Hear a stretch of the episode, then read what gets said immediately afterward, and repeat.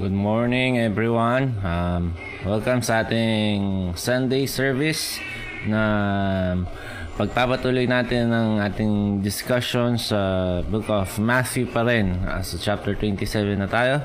Um, last time, diniscuss natin yung chapter 26 kung saan si Jesus ay uh, binitray ni Judas.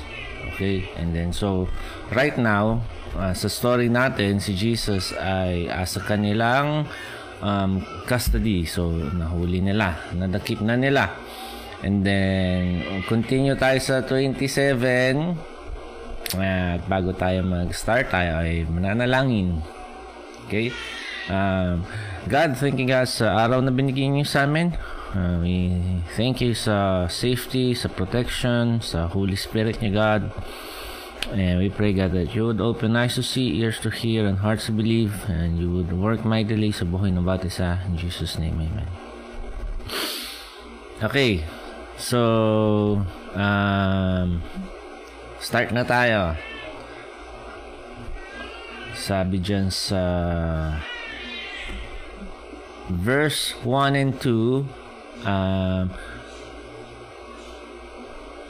Now, when morning came, all the chief priests and the elders of the people conferred together against Jesus to put him to death. And they bound him and led him away and delivered him to Pilate, the governor. So, if you would imagine na hindi pa nagsisimula yung passion ni Jesus, yung suffering ni Jesus, um, marami na siyang napagdaanan. Okay, so uh, dun sa previous day, um, sila ay nag ano siya nag facilitate siya ng last supper. Okay? And then nagturo pa siya sa kanyang disciples no? And then um, nagpray pa siya dun sa garden of Gethsemane And then, binretray siya ni Jesus. So, dinakip siya. Tapos, binigyan siya ng trial, quote-unquote trial, ng high priest. Tapos, minak siya ng mga tao. And then, uh, nag-meeting sila. Well, well, eto na yon inabot na ng maga. No? So, um, si Jesus by this time was, ano na, tired na and malamang sa malamang kulang siya sa tulog, puyat, no? Dapat ako ay gagawa ng uh, video kagabi uh, sa ibang topic. Pero di na kinaya kasi alas stress na. Parang mahirap. Nantok na ako ano tapos na isang araw nakatulog ako ng 4 a.m. kasi nga uh, gumawa akong uh, video So, um, parang yung deprivation ng ng sleep ay uh, hindi ano like pag pagpuyat ka hindi, hindi alam mo yun parang mahirap siya. Okay yung mga disciple sinabi ni Jesus na magpuyat magpuyat sila tapos hindi nila magawa. So hindi ko sinestress yung pagkapuyat pero additional yon napuyat si Jesus and then may pinagdadaanan pa siyang agony and then minak pa siya tapos nagsuffer pa siya ng ridicule tapos um, kumbaga iniwan pa siya ng kanyang mga disciples no? So patong patong yon tapos hindi pa siya nagsasuffer sa cross. So uh, So, lang i-point out yun kasi ang nakikita lang natin si Jesus yung kanyang suffering sa cross. Pero, meron pala na prior pa doon. Okay, so yung katawan niya ay heavy na. No? And then, eto, nung kinabukasan, so wala na siyang pahinga. Like, dire-diretso na yon Ngayon, uh, sila ay nag-meeting dyan. Nag-meeting sila kung paano nila ma papatay si Jesus sa iabot kasi nila sa Roman. Kasi silang mga Jew hindi sila um, allowed na mag-crucify ng tao. Only yung Romans yung nagpapunish. Yung Romans, hindi sa kanila nag-originate yung crucifixion. Inadapt lang nila, tapos pinerfect nila kung paano talaga mapapahirapan yung tao and then crucify. Now, yung mga Jews, they were um, by the law of Moses um, allowed to kill people yung mga nagba-blaspheme by um, yung stoning people to death no so hindi pinractice yun ng mga religious leaders uh, sa panahon ngayon um, one of the reason was si Jesus was regarded as a prophet by the people just like si John the Baptist. So, maraming tao nung Passover ayaw nilang magkagulo. And then at the same time gusto nila malinis quote unquote yung kanilang kamay. So ibang tao yung gagawa ng kanilang krimen.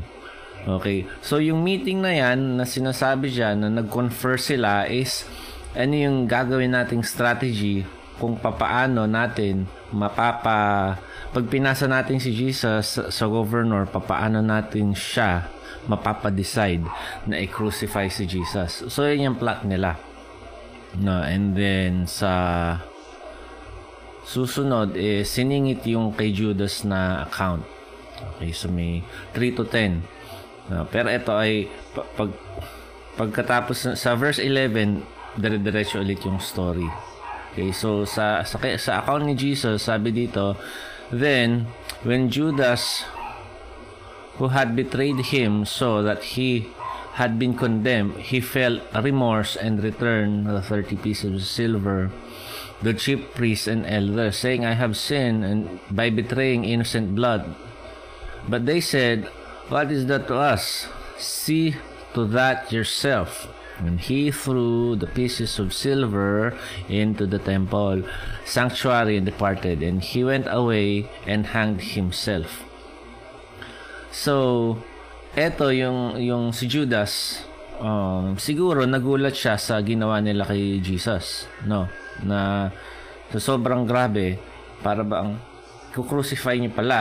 Okay, papatay niya pala. And then, na ano siya, na bother siya ng kanyang conscious na nagkaroon siya ng guilt. No. Now, yung kay Judas na to, you should note na si Judas hindi siya nagrepent. And then eh, explain ko yung ano na yan kasi sa ibang passage na to si Judas ay uh, makikita as parang nagrepent. No. Ang repentance is different from yung remorse na sinasabi dito. Okay? So, eto, yung nangyayari kay Judas is hindi siya na-convict ng sin. It's different. Let's say ikaw ay um, meron kang uh, reputasyon na maganda na iniingatan.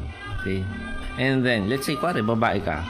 Tapos, anak ka ng pastor, tapos nagsaserve ka sa church, and then worship leader ka tapos um say nabuntis ka okay nabuntis ka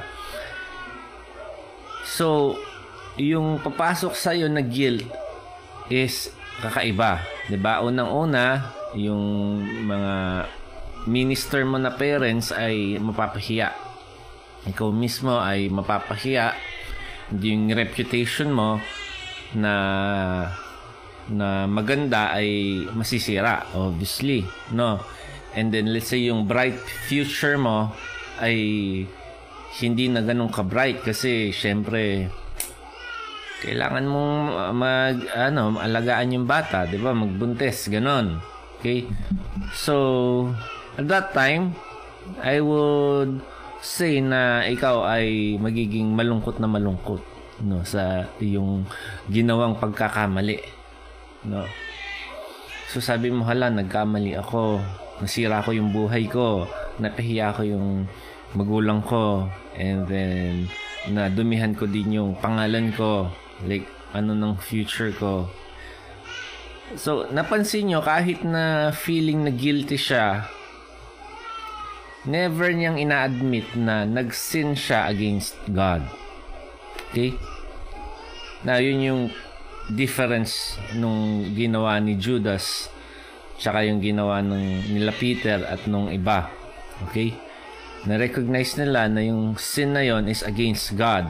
Whereas, yung kay Judas is just a mistake na ginawa nila na binitray yung isang innocent na tao.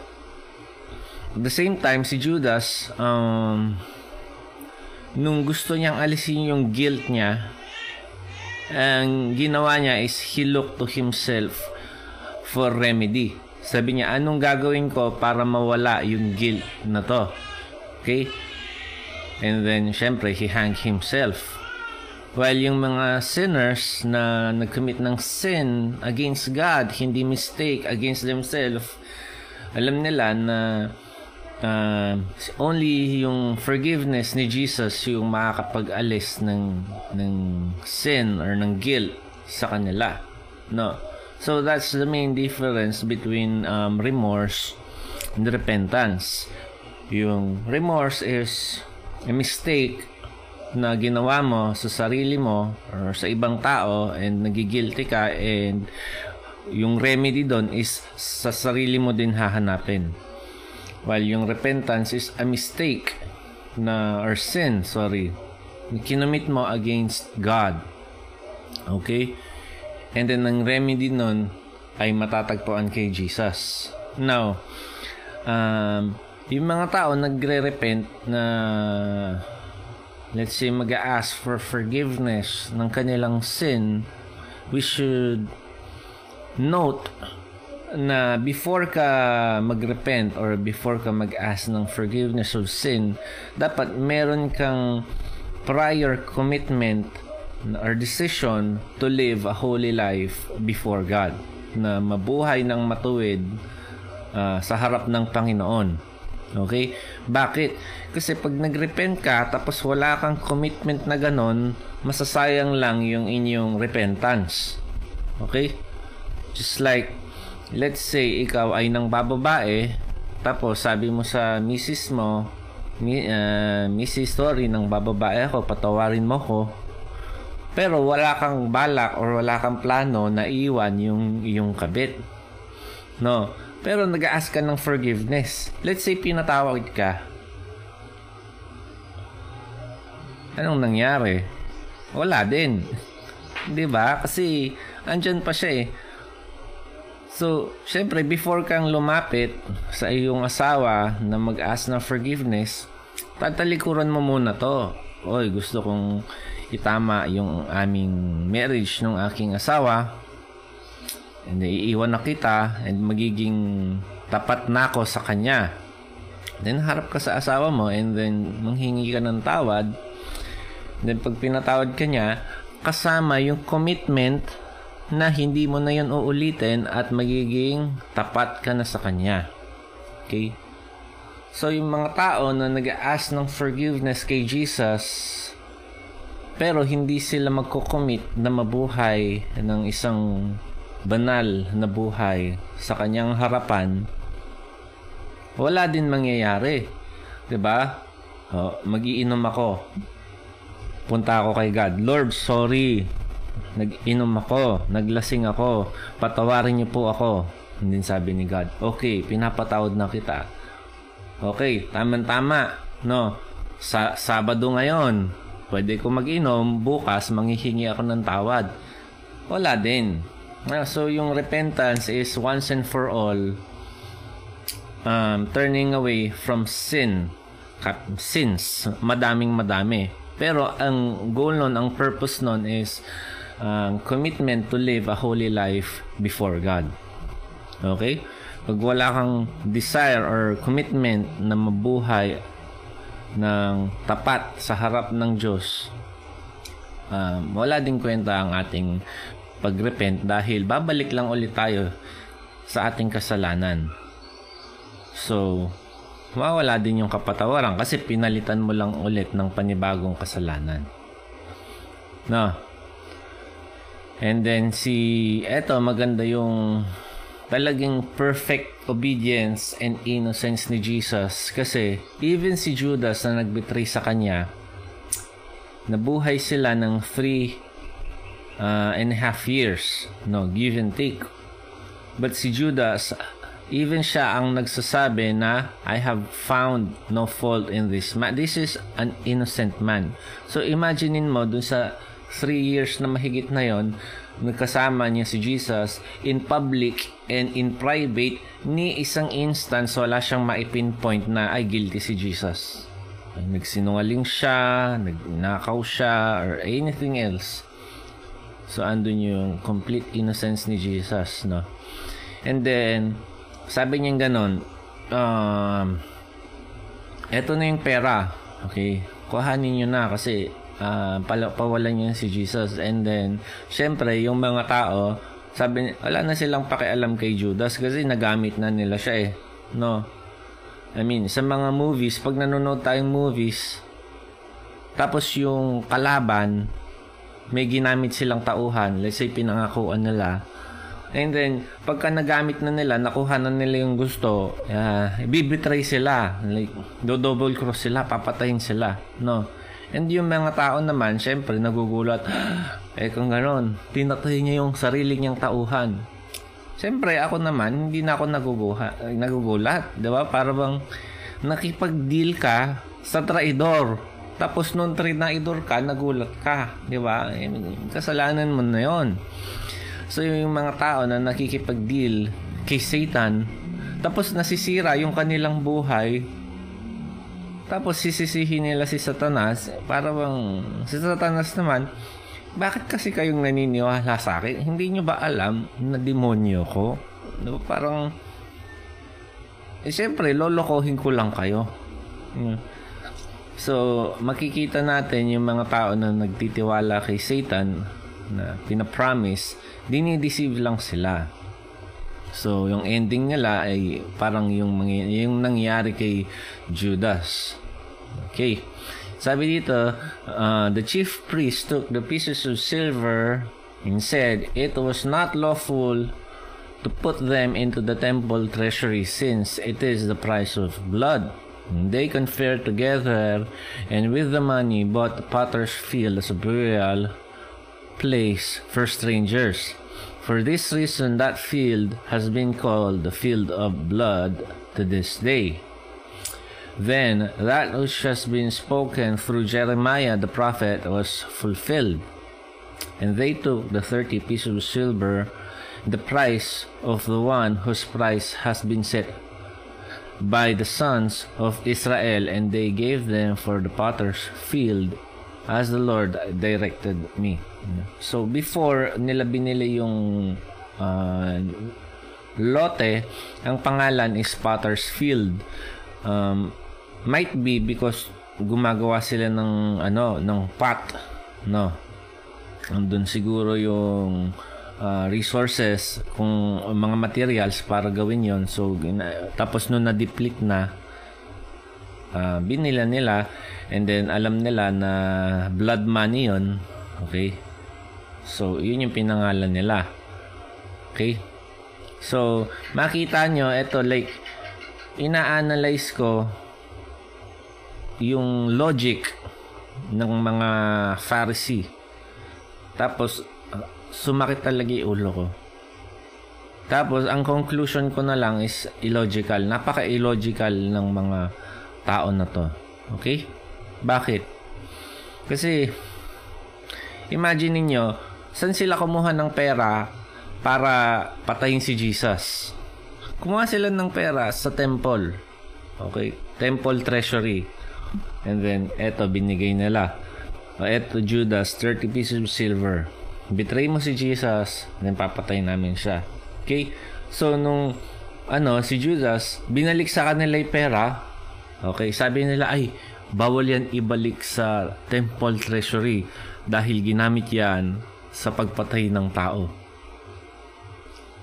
Di ba? I mean, kayo mismo mag-isip, sasakit ulo nyo kasi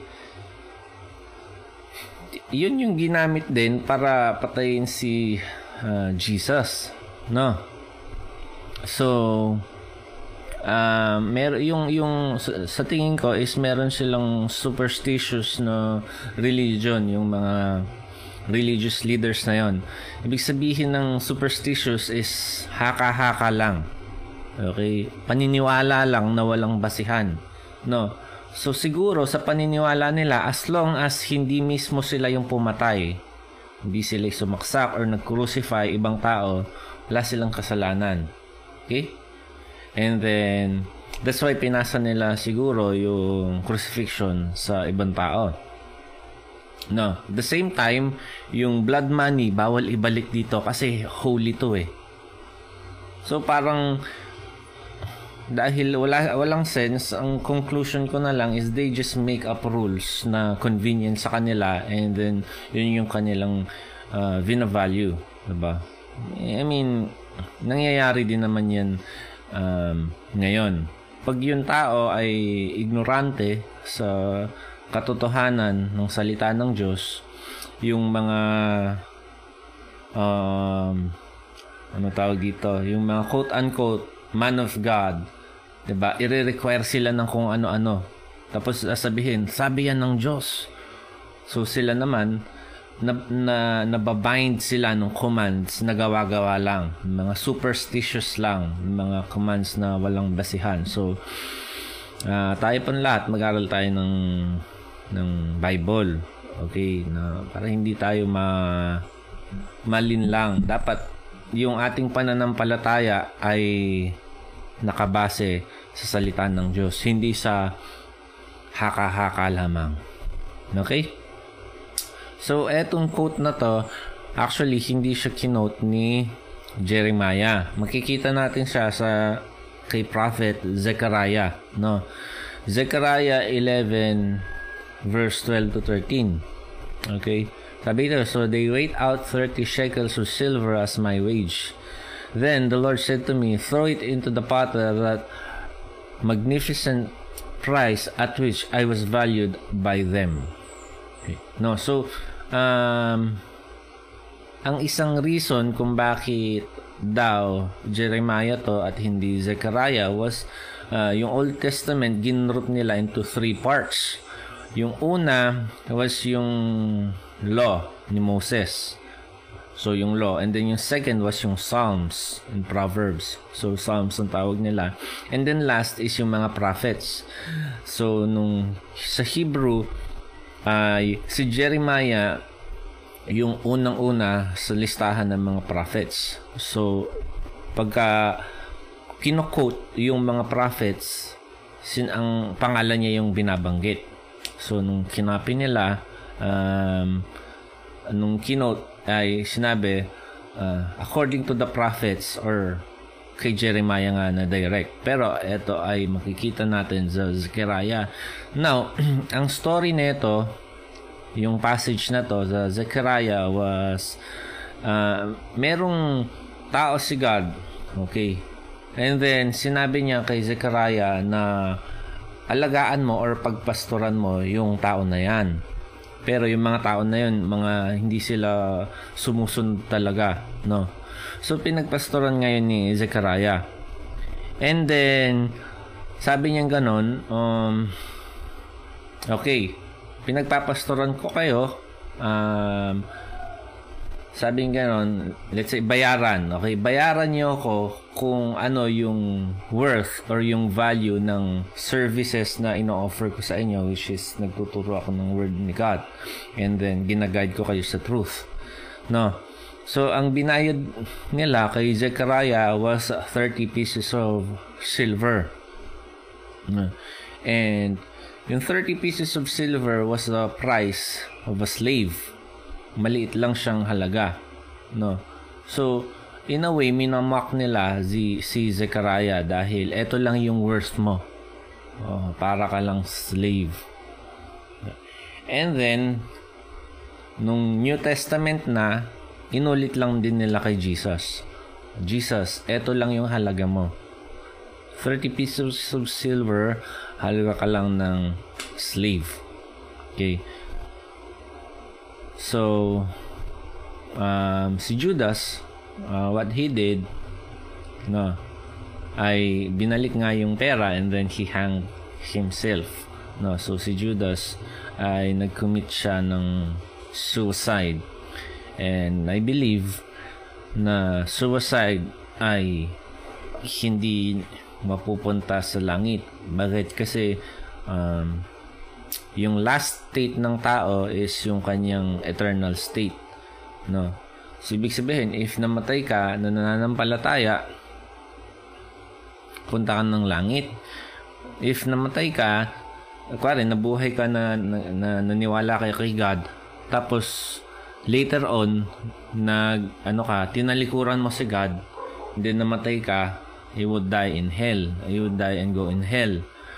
ba? So, ang last state ni Judas was of murder.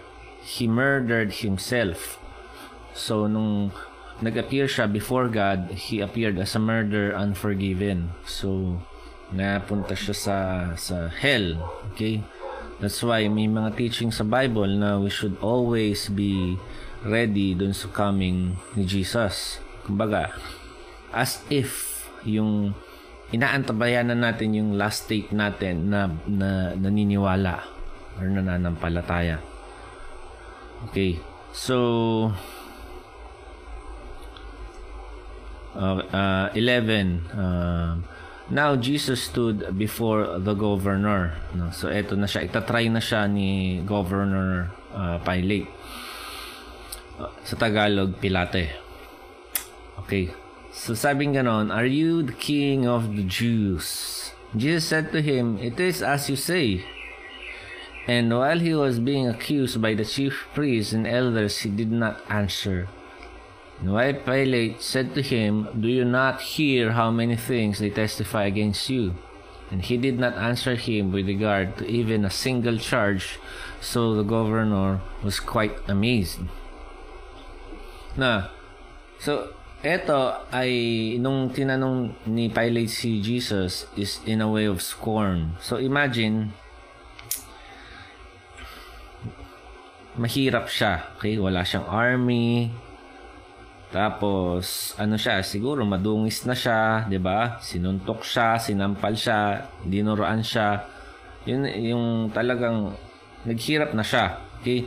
Then we could imagine na yung damit niya is hindi na ganun kaayos, siya ay madumi na siguro 'di ba pag dinuraan tapos sinampal, tinadyak, then natumba ka, di andun na yung sa mukha mo, no? So madungis, tapos magulo, tapos mahirap, tapos kawawa. And then ito si Governor Pilate. Titignan niya si Jesus na ganun. Hindi ko look down. Uh, tapos tatanungin niya, eto na ba yung hari ng Jews? Eto parang, are you the king ba? Like hindi siya in a way of question. Yung question niya is in a way of mocking Jesus, no? Parang eto na 'yon. Ganun yung uh, nangyari. Okay? So, ang nangyari kay Jesus is yung sa simula ng chapter, 'di ba? Nag nagplano sila uh, sa may Matthew 27 verse 1, nagplano sila kung papaano uh, dadalhin si Jesus kay Pilate para i-crucify. So, eto na yon. Now, nung tinatry nila si Jesus sa kanilang court, no, sa high priest, yung Sanhedrin, yung council ng mga Jew, ang accusation sa kanya is blasphemy. Okay, nag-commit siya ng blasphemy kasi kine-claim niya na siya ay God. Pero nung dinala na si Jesus kay Pilate, hindi na blasphemy yung charge sa kanya, yung accusation. Bakit? Kasi pag sinabi nilang blasphemy, sinabi niya siya si God, sasabihin ni Pilate, ano ngayon? Diba? So wala silang pakialam doon kung sino man yung sinasamba nila as long as si Caesar yung kanilang king. Okay? So nung hinand over nila si Jesus kay Pilate, sabi nila, si Jesus, kine-claim niya na siya ang hari. So, nag-iba. Okay? Imbis na religious yung accusation, naging political. Yun yung kanilang napagmitingan or ginawang strategy. Sa may sa may Luke 23 verse 2, they began accuse him saying, We found this man misleading our nation and forgid, forbidding to pay taxes to Caesar and saying that he himself is Christ, a king. So, dalawa. Okay, yung una is, wag daw magbigay ng buwis kay Caesar, which is dito to. Kasi sabi ni Jesus, um, give to Caesar what is due to Caesar. And sabing ganon, he is king. Pero tama naman, but not a earthly or political king. Okay, yung kingdom ni Jesus is heavenly. No. And then sabi dito is uh, Jesus did not answer him anything. Okay? Jesus did not defend himself. Sa may Isaiah 53:7, sabi dito, he was oppressed and he was afflicted, yet he did not open his mouth. Like a lamb that is led to a slaughter, and like a sheep that is silent before its shearers, so he did not open his mouth. No. Uh, the reason why Jesus kept silent, he did not defend himself, was he did not try to avoid yung cross. No alam niya yung purpose niya was to be crucified, to suffer and be crucified for the salvation of humanity. So nung papunta na siya doon, he did not make ways para ma-set free and maiwasan ma-crucify. No, so he allowed it to happen and he was silent. Pero yung mga question concerning kung siya ba si God, he would just state yung truth 'di ba? Sabi nga niya, ikaw nang mismong nagsabi. Now, um, si si si Pilate was um, ano siya, like hindi siya mabuting tao. Ano siya, malupit siya. But nung time ni Jesus, in particular sa case ni Jesus, pag binasa natin, parang ang bait-bait niya lalong-lalo na kay Jesus, no? Um, that's not true and the reason why mabait siya kay Jesus is not clear talaga kung bakit um, gusto niyang tulungan si Jesus lumaya. Okay? Ang isang probability was galit si Pilate dun sa mga Sanhedrin. So, nung nalaman niya na yung si Jesus kalaban ng Sanhedrin, So, bati na sila. Okay, tutulungan kitang makalaya para uh, maano ko dito, makagantay ko dito. Kasi yung yung kabaitan na pinapakita ni Pilate kay Jesus was unusual. No. So, yung history shows na si Pilate was uh, not, not a good man. He, he was a hard man.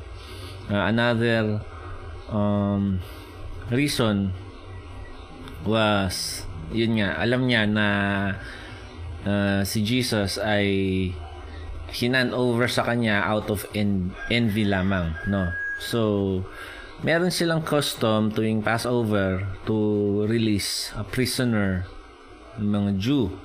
Okay? Now, ginagawa nila to to, ano sabi dyan? Um, uh, hindi pala sinabi pero um, ang reason behind that was to um, please yung mga Jews para yung mga Romans hindi sila mag-appear na malulupit talaga. So during yung kanilang festival para makuha nila yung loob ng mga Jew, they would release a prisoner. Tapos yung mga uh, tao ay ano Kala ko hindi nagre-record ng ako. So, eto na.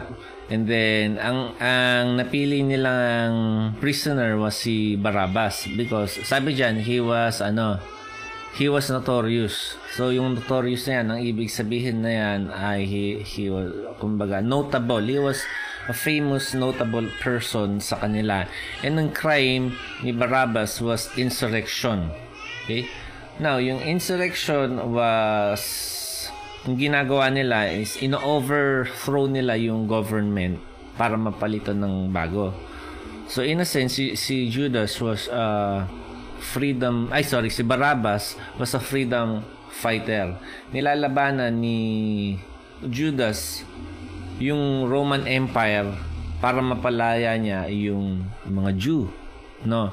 So, if titignan, kuwari ikaw, ano ka, like, uh, simpleng mamamayan ka, mag-a-appear na mas Messiah pa si, si Judas kaysa kay Jesus. Diba? Kasi si Judas, lumalaban talaga para mapalaya yung bansa nila sa Roman. While si Jesus, anong ginagawa niya? Diba?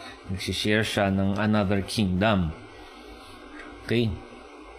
So, nung time ni Jesus, maraming mga ganito, maraming mga uh, ano ba tawag sa kanila? Mga rebel, mga guerrilla, okay, na gustong uh, mapaalis yung pagpapasakop ng Roman Empire sa kanila. so, Now, si ang ginawa is okay, pili kayo, sabi nga si Judas or si Jesus. Sabi sa may verse 18. Okay.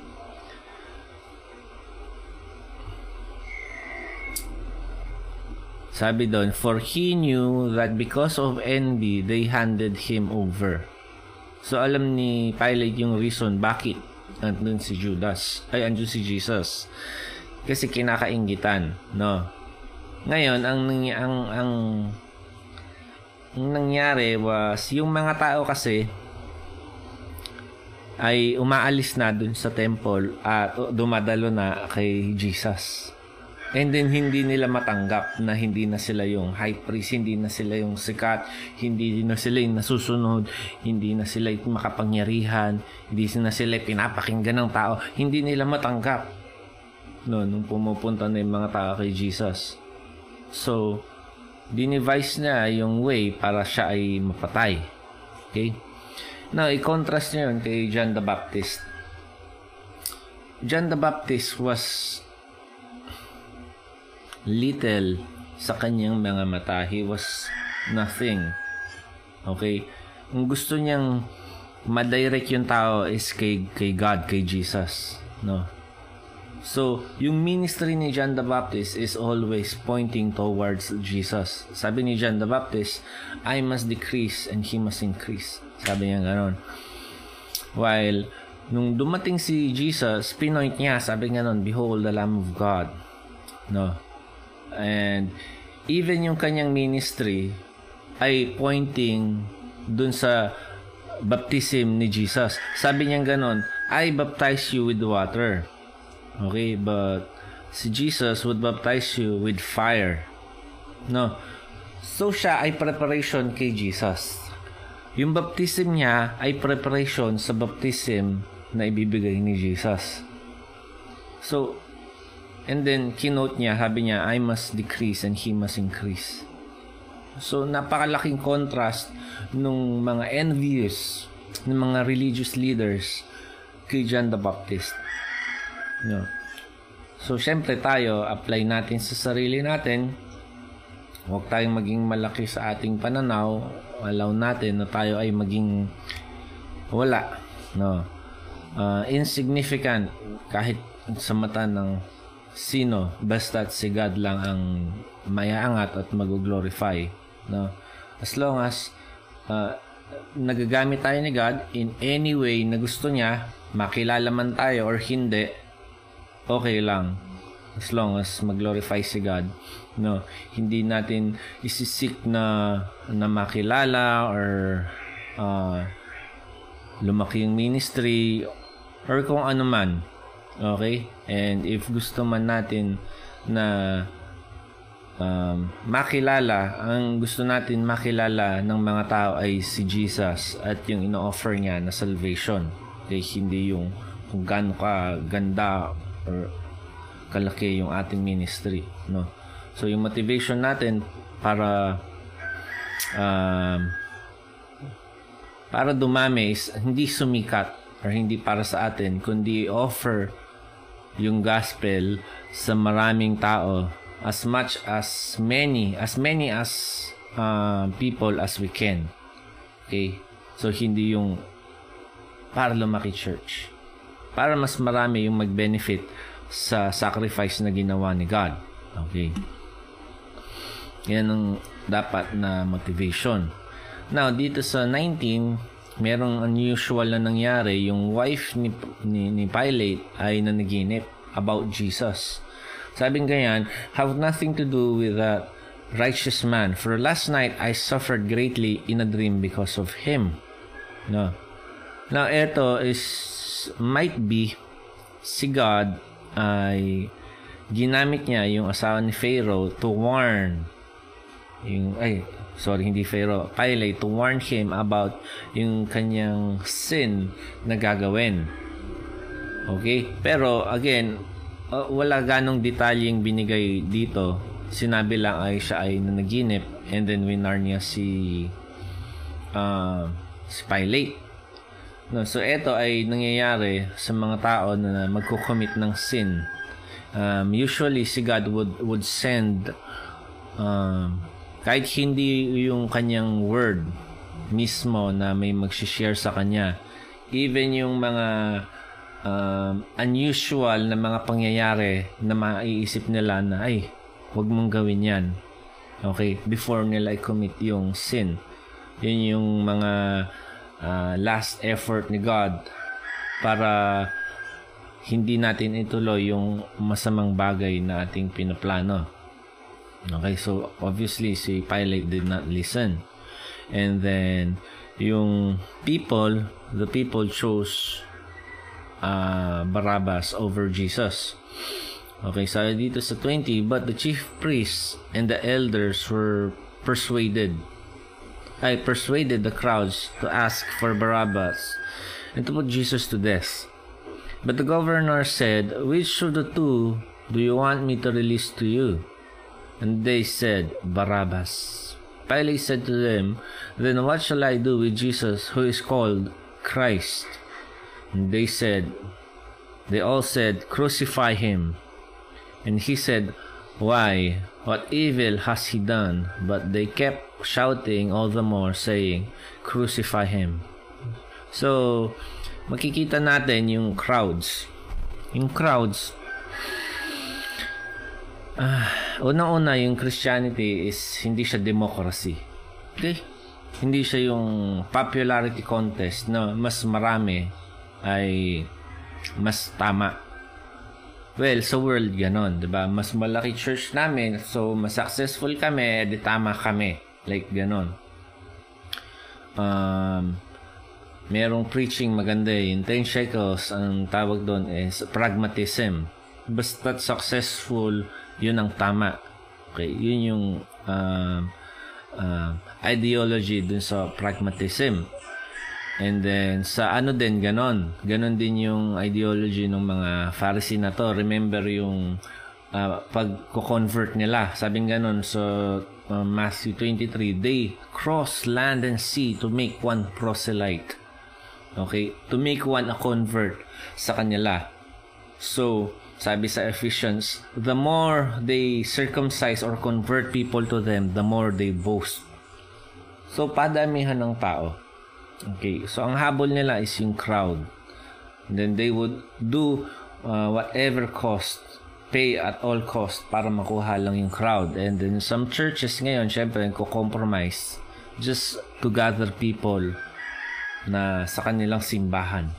And then, yung conversion is uh, from sinner na maging sa kanilang church. Yan ang conversion nila. Hindi from sinner to being a Christian. So, um, wag nating hayaan mangyari sa atin yon na blindly sumusunod tayo dun sa mga tao na yon na meron hidden agenda and then they use yung name ni God para ma-accomplish yung kanilang agenda. O let's say, kuwari ako, gusto ko magparami ng tao. O, sasabihin ko, sabi sa Bible, humayo kayo at magpadami. Okay? Which is, as a Bible, no? Sabing ganon. And then, ang goal ko pala is magpadami lang ng magpadami ng tao para ako ay sumikat at maging successful na minister. No, pero wala akong intention na alagaan yung to shepherd the sheep of God, alagaan yung flock ni God. No, gusto ko lang dumami tao kasi pag dumami yung tao, dadami tayo offering. Pag dumami tayo offering, dadami aking pera. So, pera lang pala yung motivation. Pero, hindi mo naman sasabihin yung harapan sa mga tao. Di ba? Sasabihin mo, mahal tayo ni God. And gusto ni God, masama yung maligtas. And then, mag-invite kayo. Para, so, magkaiba. No? So, yung mga tao, blindly na ino-obey yung kanilang leaders, um, wag ganon. Ang, ang, sa church, ang i-obey natin ay si Jesus. Siya yung head ng church. Okay?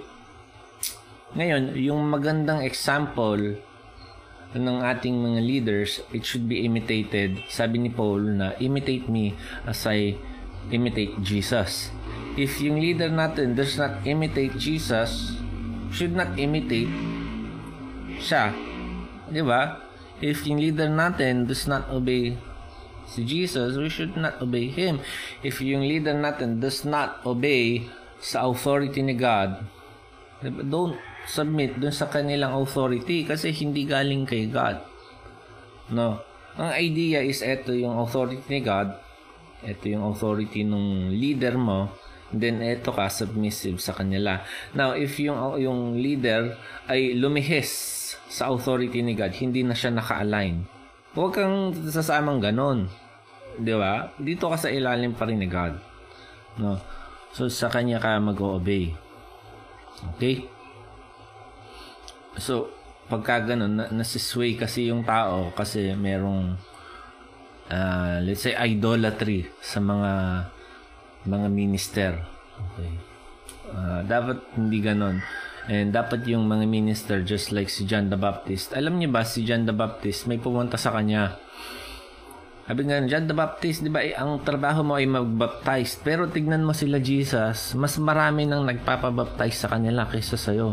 'Di ba dapat doon kakilala, dapat ikaw yung pinakasikat na nagbabaptize sa kanila nang nagpupunta yung mga tao. O anong sabi ni John the Baptist? Okay lang. I mean, mas mainam na kay Jesus sila magpabaptize kaysa sa akin. So, so was very humble. Okay. He viewed himself just as a, a slave ni God, a servant to do the Lord's bidding. No. And d- dapat ganun din tayo lahat. Jesus viewed himself that way. Si Paul viewed himself that way. If babasahin mo yung mga epistle ni Paul, Paul, a bond servant of Christ. Okay? So, hindi Paul, a great apostle na nagtayo ng maraming maraming church at nagsulat ng maraming maraming epistle. Hindi. No, sabi, sabi ganoon, ako si Paul, nandito ko dahil inutusan ako ni God and susundin ko yon It's that simple. Okay? So, and then tinanong ma, no? So sabi nga, which of the two do you want me to release to you? Okay. So, si, si, si Pilate was trying to satisfy the crowd and si Jesus at the same time. So, alam naman natin na hindi kayang gawin. Hindi pwede. Sabi sa may Galatians 1.10, For I am now seeking the favor of men or of God, or am I striving to please men? If I were still trying to please men, I would not be a bond servant of Christ. Okay? So, pipili ka lang kung sino yung gusto mong i-please. Kasi pag gusto mo i-please si God, madidisplease mo yung mga tao. Pag gusto mo i-please yung mga tao, madidisplease mo naman si God. So, tayo dapat, ang piniplease lang natin ay si God doesn't matter kung anong opinion ng ibang tao ang opinion na nagmamatter sa atin ay yung opinion ni God. So may John 5:44 how can you believe when you receive glory from one another and you do not seek the glory that is from the one and only God? So dapat tayo sinisik natin yung approval ni God. Hindi natin sinisik yung approval ng mga tao. Okay. So sabing ganon, oh, palala, uh, palayain ko na si Jesus. Kukulong ko si Barabas. Ede, everybody happy. So, syempre, hindi nga pwede. No? Again, yung ginagawa ni Pilate na to was unusual. He was trying to help na mapalaya si Jesus. And kung bakit We don't know why. Pero yun yung kanyang efforts. Okay? So pinili nila si si Barabbas over Jesus. No. Um dadating yung araw in the last days yung Antichrist ay dadating. And ito ay isang nangyari na sa kanila na gagawin ulit ng mga tao sa future when people would choose the Antichrist over si Jesus. And pagtatanungin nyo, bakit? Kasi andun yung kanilang loyalty, andun yung kanilang identity, dun sila belong. Okay? Dun sa group na yon yung kanilang affiliation is nandun sa mga sinner. So, ang pipiliin nila is yung kapwa nila sinner. So, tayo, uh, tignan niyo yung nangyari kay Peter, no? Nung dinakip si Jesus, he tried to blend in with the crowd. Okay, anong nangyari? Nireject niya si dinanay niya si Jesus, no? Whereas kung nag-stand out siya na sinabi ako kasama ko si Jesus, hindi mangyayari yon So, uh, dapat ma-realize natin na hindi na tayo part ng world. Hindi na tayo part ng crowd. Okay? Part na tayo ng body of Christ. Uh, ano na tayo, pagmamayari na tayo ng, ng Diyos. Okay? So, wag natin i-number yung sarili natin dun sa mga crowd, dun sa sinner. Diba? Bakit? Ang loyalty natin is kay Lord na. Na. Nasabi ko kay Jane, sabi ko, may tattoo kasi ko dito. Drawing lang pala. kasi married ko sa kanya. Sabi ko dito, oh, magpapalagay ako ng cross naman. Kasi married ako kay Christ. so, andun yung uh, loyalty natin kay Jesus, yung faithfulness ng uh, wife sa husband, siyempre in church, yung kanyang bride. Ano? And ito is uh, parang irony kasi if merong nakakakilala, nakakaalam what it means to uh, kumbaga for Jesus to take up yung sa kanyang cross, si Judas yon 'di ba? Kasi might be yung cross na yon was reserved para kay Judas. Pero si Jesus yung nag-bear. Ang problema lang, si Judas, ay sorry, ba't ba Judas? Si Barabbas, okay, did not put yung kanyang faith kay Jesus. And yung dalawang criminal sa tabi ni Jesus, okay, it might be, it is probable, na yun yung kasama ni Judas sa kanyang crime, sa kanyang insurrection. No? So, nung sinabi na si Jesus was numbered among yung sinners, uh, So, imbis na si, Jude, si Barabbas yung andon, si Jesus yung napalit. Okay? And then, sabing ganon, uh, so you can imagine si, si yung nangyayaring senaryo kay Judas, no? Judas is nandun sa kulungan. And then, si Pilate is, syempre, isang tao lang siya. Sabing ganon, sinong, sinong i-release ko? ba? si Jesus or si Judas. O sumigaw yung mga tao. Ay, sorry, Barabas. Ba Judas? Barabas, sabi. Barabas! Lahat sila. No. So, kuwari, ikaw, andong ka sa kulungan, hindi mo maririnig yung boses ng isang tao. Ang maririnig mo, yung sigaw ng maraming tao. So, anong naririnig ni Barabas? Barabas! Sabi niya, sabi niya, ako yun ah. And then, nagsalita ulit si Pilate No, syempre, mag-isa na naman siya. Hindi na naman narinig ni Barabas. Uh, anong gagawin ko kay Jesus? And then sumigaw na naman yung mga tao, Crucify him! Sabi ganon. So, ang probable na narinig ni Barabas is, Barabas! Sabi niya, ako yun ah. And then yung susunod niya narinig, Crucify him! And then he was expecting na siya ay makukrusify. And then all of a sudden, siya ay na-release. Now, ito is, again, an unusual na nangyari. Okay? Sabing ganon, diba? 22, Then, what shall I do with Jesus who is called Christ? And they all said, crucify him. Sa 23, tignan nyo ah, Why? What evil has he done? So si, si Pilate na ngayon, imagine niyo kung gaano ka-evil yung mga Jew. Okay? Ito si Pilate. Hindi siya mag, hindi siya mabuting tao. Ito yung ito yung mabuting tao. Ito siya, masama siya, masamang tao siya. And yung sa kasamaan niya na yon, imagine niyo kine-question niya yung mga Jew, habi niya ganon, asan yung konsensya nyo? Wala naman siyang ginawang mali. So yung masamang tao pa ngayon, yung nagko-correct sa mas masasamang tao.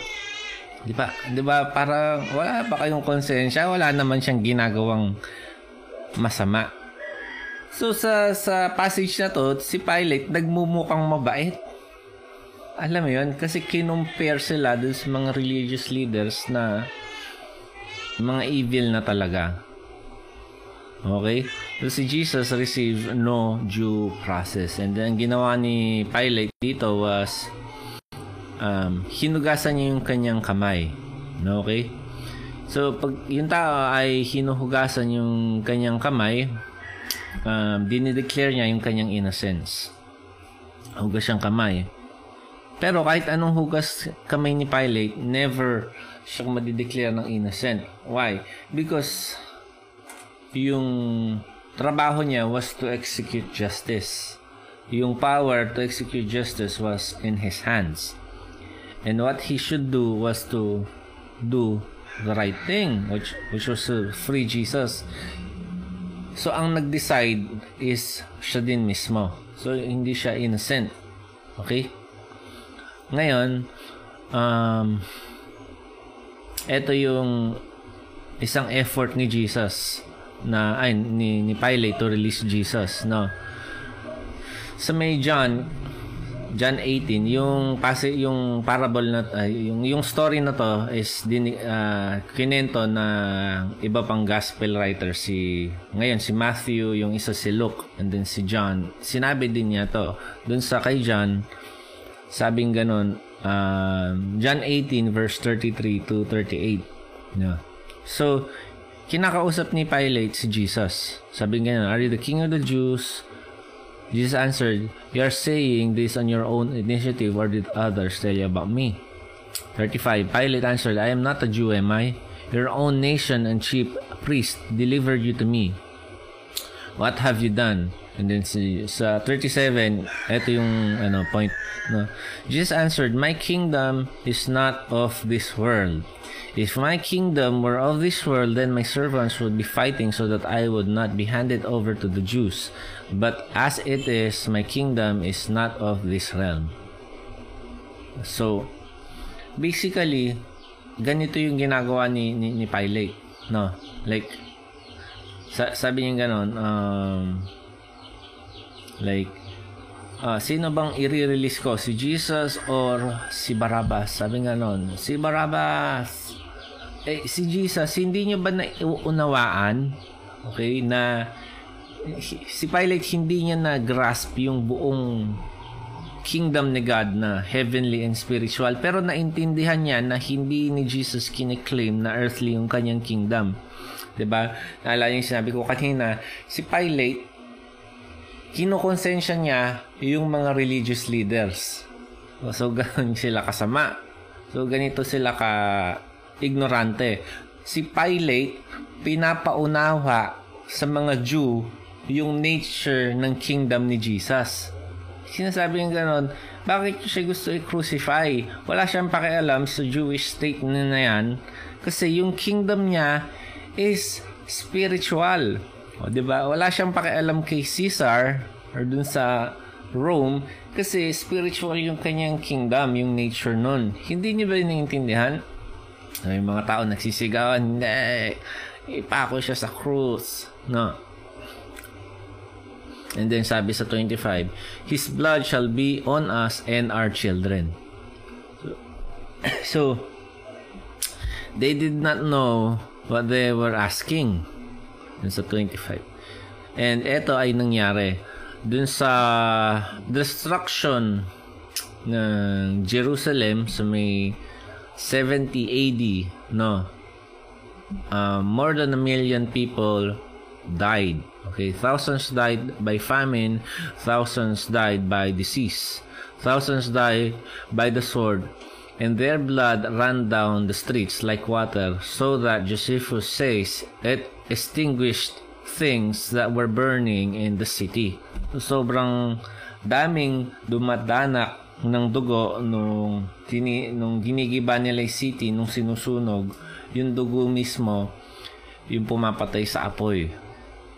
So, um, yun. Uh, we should be careful of what we wish for. Yung mga evil people na to, uh, ang nagsuffer is yung kanilang children, no?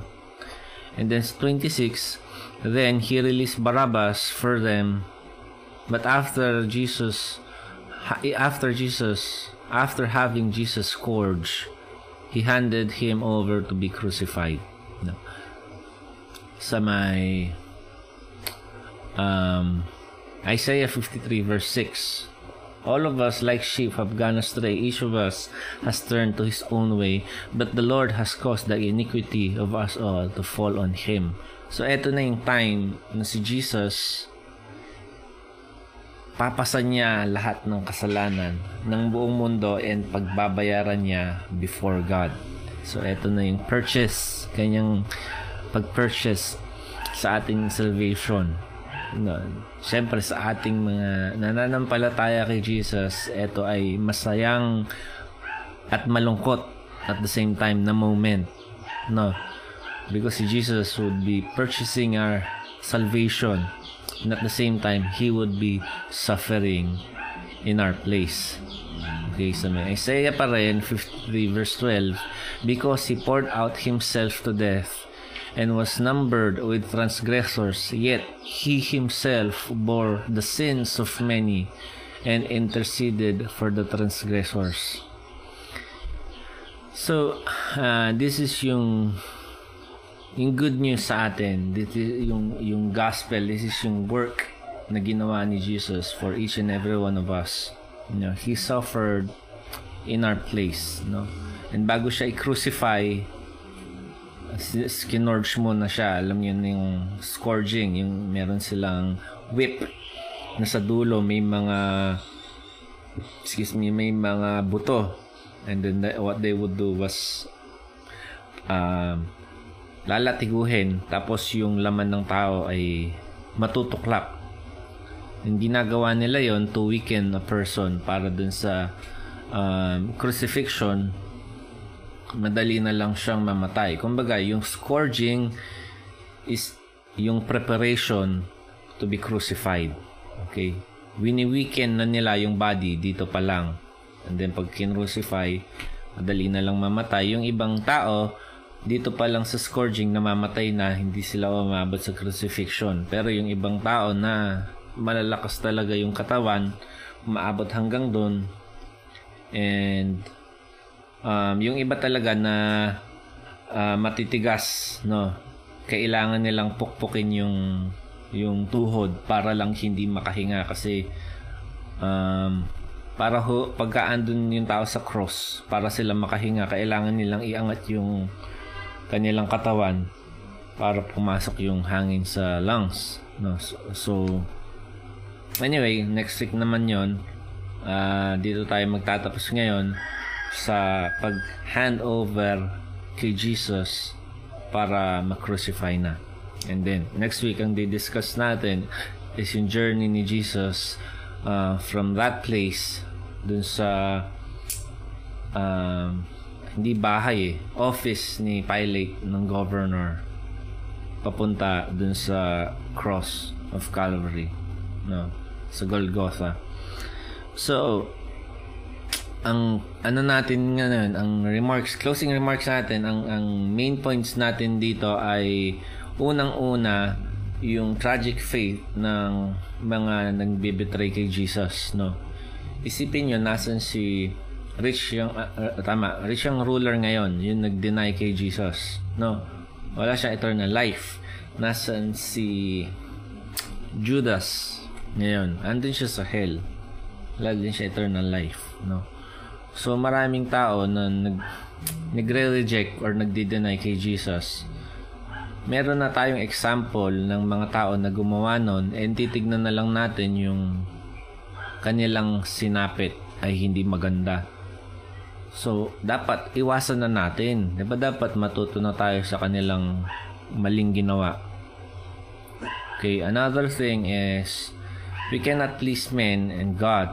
We cannot choose to be with the world and God. We are called to be a holy people. That means that we are separated from the world unto God. So, dapat yung loyalty natin is na kay God. Yung ating association is na kay God Okay, yung ating allegiance is na kay God.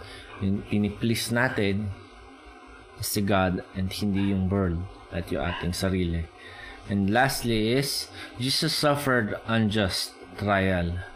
When we obey God and suffer unjustly, put your case in God's hands and patiently bear the sufferings of Christ.